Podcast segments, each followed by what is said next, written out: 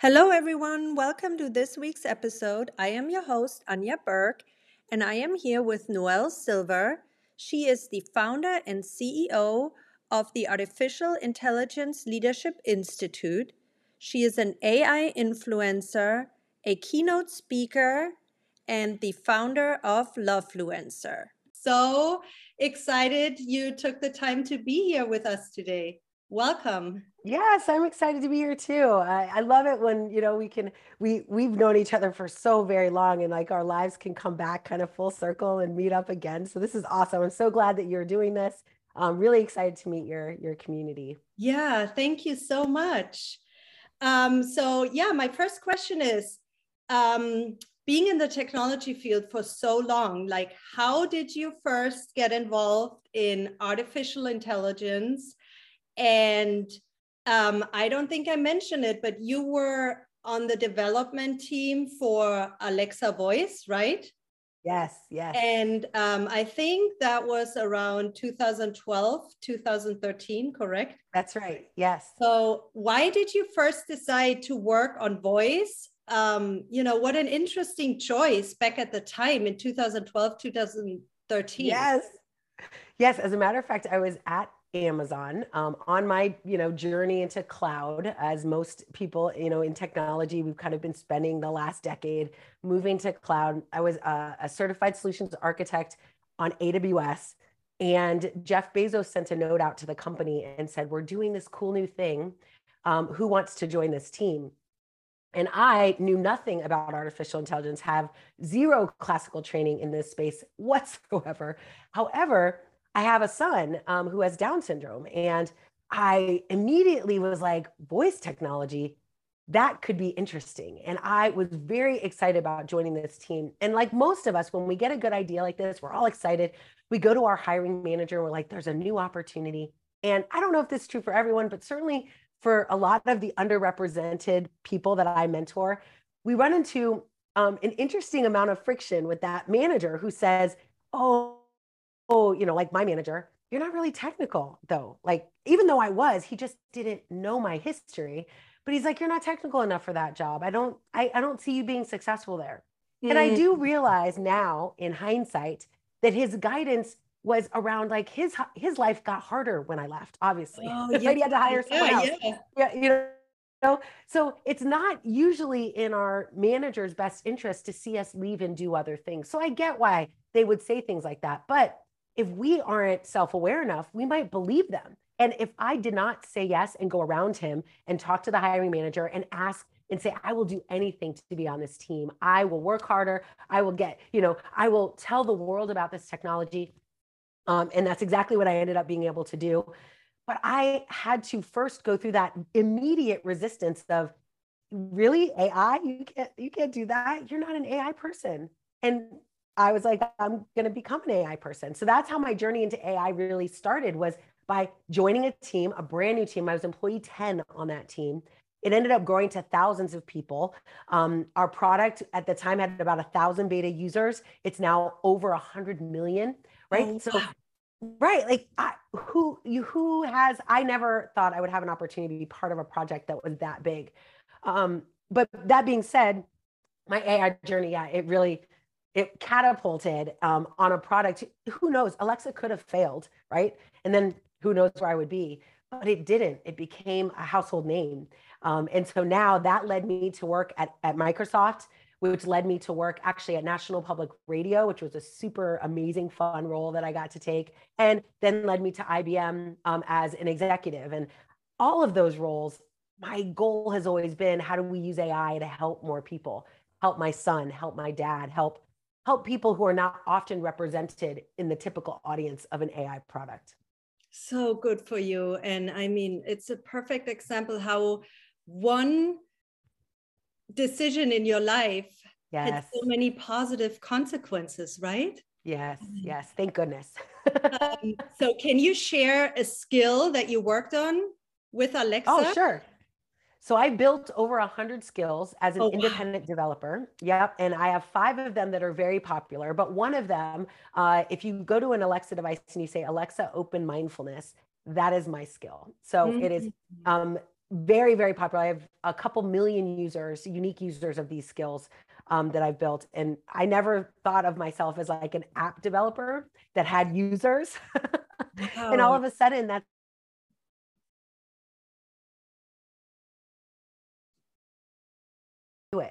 Um, I didn't have to build uh, an application. None of my peers built that many applications, um, but I chose to build uh, build those applications for my family, and they ended up being very popular in the rest of the world. Amazing. Were you able to monetize the skills you developed at all? Kind of. Um, so Amazon started a program called the Developer Rewards Program, and they pay me to keep these skills alive so that their platform has meaningful and rich experiences for their users. So I do get some, um, I get like a monthly payment from Amazon to keep my skills going and a monthly credit on AWS to host the skills. So it's kind of its own little business. yeah, little um, side income, right? Yes, yes. Um, I want to talk a little more about the field of AI. So obviously there's brilliant women like you in the field as like entrepreneurs, venture capitalists, but I yes. read that there's only 22% um, of researchers are female in the field. Yeah. Um, so how or why do you think um, diversity is is important in the field of AI? Oh, absolutely. I mean, it's uh, it's unfortunate. I actually think we get a lot of people starting in the field, right, who go to school, who start the program, who begin a research career, and being an underrepresented voice in any industry, really, but specifically in technology and in research, it's very, it's a, it's like a constant effort, right, to be seen. And it's exhausting, right? So, you know, you it just in the world when you have to constantly work mm-hmm. harder just harder. to be seen, yeah. mm-hmm. just to like so, so that somebody recognizes your work in any way it's an exhausting effort. And I think over time, people just tire of having to do extra, more work than their peers to just be seen as the same. Um, I recently saw Lin-Manuel Miranda, uh, you know, who created Encanto and um, Alexander Hamilton on Broadway. Uh, he wrote a quote that I was like, that's it entirely. He was like, underrepresented people, specifically immigrants, right? We know coming out of like high school that we will have to work twice as hard to be seen as the same. And that, knowing that, it's kind of unfair. And I think we are coming to a sense in the like in society where they don't have to be, they don't have to do that. They don't have to have a job where they have to work twice as hard to be seen as the same. They could start their own business, which is what I ended up doing, right? They could they could join forces with other women and start a company. They could um, become a venture capital, become an investor, invest in diverse organizations and inclusive engineering teams, as opposed to being a cog in a machine that's very difficult to change from within. So I think that's why that number struggles to grow because people eventually just get fed up of that dynamic, of that societal bias constantly, you know, forcing you to work harder. Um, and it's just, it doesn't seem fair. I oftentimes, you know, I have a daughter and I oftentimes i'm like, I don't know that I would encourage you to go into a space where you have to work so hard and then still not be seen as the best. Even if you're the best, being the best just means you're barely making it mm-hmm. as a woman in tech. So and that just it's yeah. not a life that I want for my my children. Yeah, and if you look at AI, I mean, it's gonna change like all areas of our lives, right? So, isn't it important to have uh, all these parts yes. of society represented in in the research and the development because it's going to affect that's right it's critical it's critical that's why i actually coined the term inclusive engineering um, as i was working and it's now been proven that one of the things that leads to a successful ai project outcome is correlated directly to the level of inclusiveness you have on a team right the amount of perspectives and we're not saying you need more women, though you should, of course, or more brown people, but really having a symphony of talent, right? People who have lots of different life experiences, right? To your point, like not just ethnic and gender, but people who think fast and think slow, introverts and extroverts, mm-hmm. neurodivergent people, people who have families, who don't have families, who are caring for parents, who have dogs, like all of these people represent a different perspective but then you have to have a cultural leadership that allows those perspectives to be heard in the development process because many times we have a lot of diversity and a lot of inclusion at the table but those voices don't ever get a chance to be heard. They're not asked to speak. They're not given an opportunity to share their ideas or if they are they're immediately dismissed right? So it's one thing to that's why I'm, I'm a little worried about our inclusive diversity you know de and i efforts in big companies because it looks like a good thing. But if you don't actually have a culture that supports their voice that supports the the way the ideas that they have they're going to leave right? When uh, i would i wouldn't want to stay somewhere where i say hey have we thought about kids with special needs? And if i'm not heard or if i'm dismissed i'm not going to want to stay there. I'm going to want to find an environment or start my own company that can serve that audience that i care about. Um, so i think that's the challenge most companies have today is how do we create a leadership culture that inspires people to speak up and represent these different perspectives and these different features that we might want to release in a product yeah so it, it sounds like education is really needed about it for yes. people to understand right? Yes and so in AI the literacy. AI is a tool right? So we people need to have the right values right? Because that's right. right? It's yeah. Yeah ethics and um and really learning how to make responsible choices right? Responsibility means asking better questions at the beginning using critical thinking skills we learned in like you know upper education in, in high school in, in elementary right how do mm-hmm. we think about what we're doing before we actually do it are we asking questions like not just what's the happy path of how someone might use this but who could it maybe hurt incidentally accidentally mm-hmm. many times um, i have a google alert that i have called ai gone wrong and it scours the internet every day for ai that was launched into production that did not have this lens of responsibility or, or ethics. They didn't think to ask constituents that ultimately were hurt. Recently, there was a finance company that launched a credit program leveraging AI to make credit decisions. And I and my husband applied, and I am the breadwinner, right? Or the, the person who makes the most income in our family. And the algorithm gave my husband more credit than me. Oh, no way. And I, yeah, I could not, I was like, wait, what did you get? this is 2022. Wow. Yeah. Right. Like I was like, why would you, why would I get less credit? Like everything about my credit profile is more positive. Mm-hmm. I don't, that doesn't make sense. And so it just led me to realize though that chances are they trained it on a bunch of data that indicated that gender was a variable worth looking at. And it shouldn't have been. Right. So yeah. these are the questions to your point around like, how are we going to fix this? Mm. right? We have to ask better questions when we're building this. We have to build a more inclusive team because otherwise, in this case, when that went live, they hadn't tested it on that dynamic on what if a woman makes more than the perceived data set of men in there, right? What happens when the there's a different demographic or a different set of psychographics even about a person that changes the way that AI model should make a decision. A lot of companies never even ask the question. They don't even, they just, they're excited at the idea of having an AI automate processes and they don't think about what it'll do to the people trying to use it. Wow. Wow. Yeah, it's crazy. Crazy world we live in. Yeah. Yeah. Um, so you're an advocate for women in tech and you are all about mindful leadership, right? Yes. So can you say what do you see are the challenges that women unfortunately still face in the technology field? Yes. Um, one of the biggest things I learned, and actually most of the things that I've learned, I learned through watching leaders that were either good or really bad. right. So a lot of the practices that I, I created this framework of mindful leadership around these concepts that I learned watching leaders who would yell at people when they didn't do what they were supposed to, right? Who would, like, if our numbers weren't where they were, if we missed a target, like the response was to yell at your employees. And I was like, okay, so that we're not doing that, right? That's not what mindful leaders do. Um, and as an underrepresented voice, I realized how important it was for me to be very intentional in my approach. As you mentioned at the beginning, I kind of handcrafted the, the companies I chose to work at.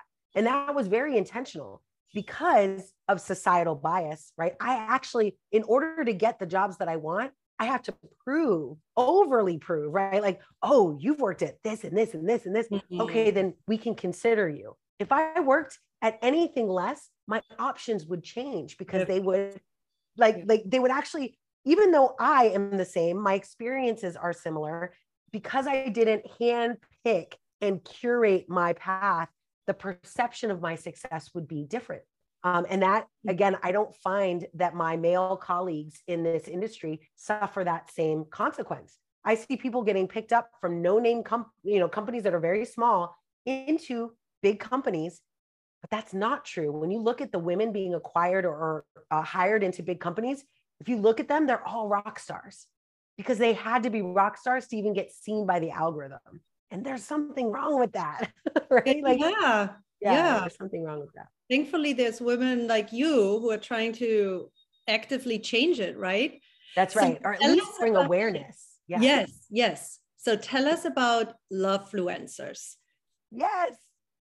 What is this? I love this. Um, yeah, I ended up, I think it was a couple uh, summers ago. I woke up one day and I am, I'm on, you know, I'm a producer of content. So I'm on Instagram and I'm looking at all of these people, especially in the entrepreneurial space. And they're talking about money and Rolexes and boats and jets and all of these things that they're they're giving the perception that that is what success is right mm-hmm. success is having all these things and sure of course I'm not turning away a jet if I get one, right? Like, sure.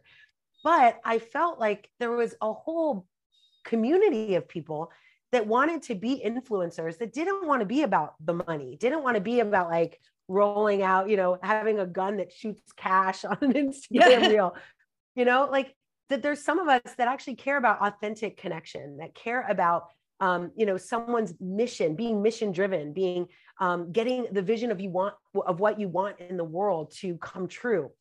And so uh, when i woke up i got this idea. I was looking at in, of course influencers and i was like you know what? I want people that are more empathetic more focused on love than acquisition of stuff right? And so love fluencers was the name but it was the first time in my entire life that i knew all the things needed to build a brand so I acquired in the morning, I got the domain name. I built a website. I created an automated email sequence for people who joined. I created a five day challenge that you could take to learn how to become a love fluencer. You know, up until that point, I always knew to do one thing. I, I knew to build a website, but then what? I knew to create an email list, but then what? Right. And this was the first time I created an entire business in a single day wow. from the website acquisition to the automated email sequence to a challenge that drew, drove traffic to a product, which ended up being a coaching program where people could learn from me how to become a love fluencer in the world. And it was, I was like, this is how businesses can be born. You can do all the things. Human. It's, uh, yeah. I mean, yeah. Wow. Yeah. On a roll, yes. 24 hours. That's right. That's yeah. right. I, I make time. it's so beautiful. I think this is what we need in the world. It's yes, more of them. And that authenticity, right? I use that word and we use it a lot in the influencer world, like how to be authentic and you should be authentic. But really, what it comes down to for me, my definition of like the reason love fluencers exist is that I, I think there's a whole bunch of us that want like we have a vision for the world that we want. We have a vision for how we want to see the world be better and how we want you know our children to be happier and our families to be happier and and our work to be happier. Mm. and we've got this vision and now the authenticity comes in. How does that vision turn into the words that you say every day and the things that you do every day right? That congruence between you know it's like mind um, idea expression or mind body spirit like all of them operating from the same core purpose in life. And so now, rather than me, I do talk about the technology a lot, but I almost always start with what is your purpose? Why are you doing what you do? Because it is that now you've got AI to help you do whatever you want to do. But if you don't have clarity in what you want to do with your life, with why, why you're here on this earth, you won't know, you won't be guided to what AI model to use to solve that problem for someone. Right? I, I created. Is like, oh my God, yeah. to you, I'm having goosebumps. It's so beautiful. Yeah, you have yes. and that you're not alone, right? Like you think yeah. that that's why I love that we're talking because you think the same way, your audience thinks the same way. But oftentimes when we're by ourselves, we're like, we're the only one who thinks like this. But mm. it's not true. We just haven't learned to leverage social media in the same way that those cash throwers have leveraged it. Mm-hmm. And it's time for a change. Like we could do the same thing. We can acquire the same amount of customers, we can have the same amount of wealth, but we can do it from a place of compassion, of empathy, of of congruence, right? right. And um, and I've seen it work. I've built now several businesses on this premise of being myself, of not you know suiting up and changing who I am to be what my audience I think my audience wants. Like I instead show up exactly as myself and I let my audience opt into me. And I and i find the more authentic you are the more true to your your purpose and clear about your purpose you are those people will show up.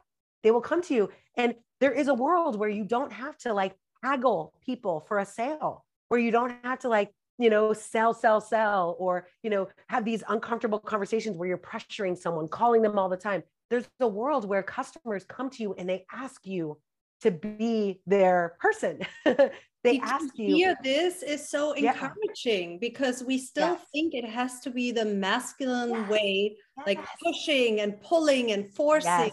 yes and it's not true and now more than ever because um, you know we can leverage these tools that these other industries have used of native advertising to target directly people who care, who listen to Brene Brown, who like Oprah, who are, you know, into mindfulness and meditation, but also like to build a business we can target them exactly and tell them, we're here, we can help you. Here's what I offer. And I think the difference with the way that I've gone to market in my companies that's made them so successful is that I'm always leading with, here's how I can help you. And if this isn't valuable to you, like, then okay, bye. Like, it, it's okay. You don't have, like, I'm not here for you. I'm here for the one person who wants to, like, one of my programs is teaching people to speak on stage, um, getting them public speaking experience. And like people come to me and they're like, I want to speak on stage. They, I never haggle. I don't have to like have a high pressure sales call, right? They're coming to me. I, they opt in on a form. I never even talk to them until they've already said yes.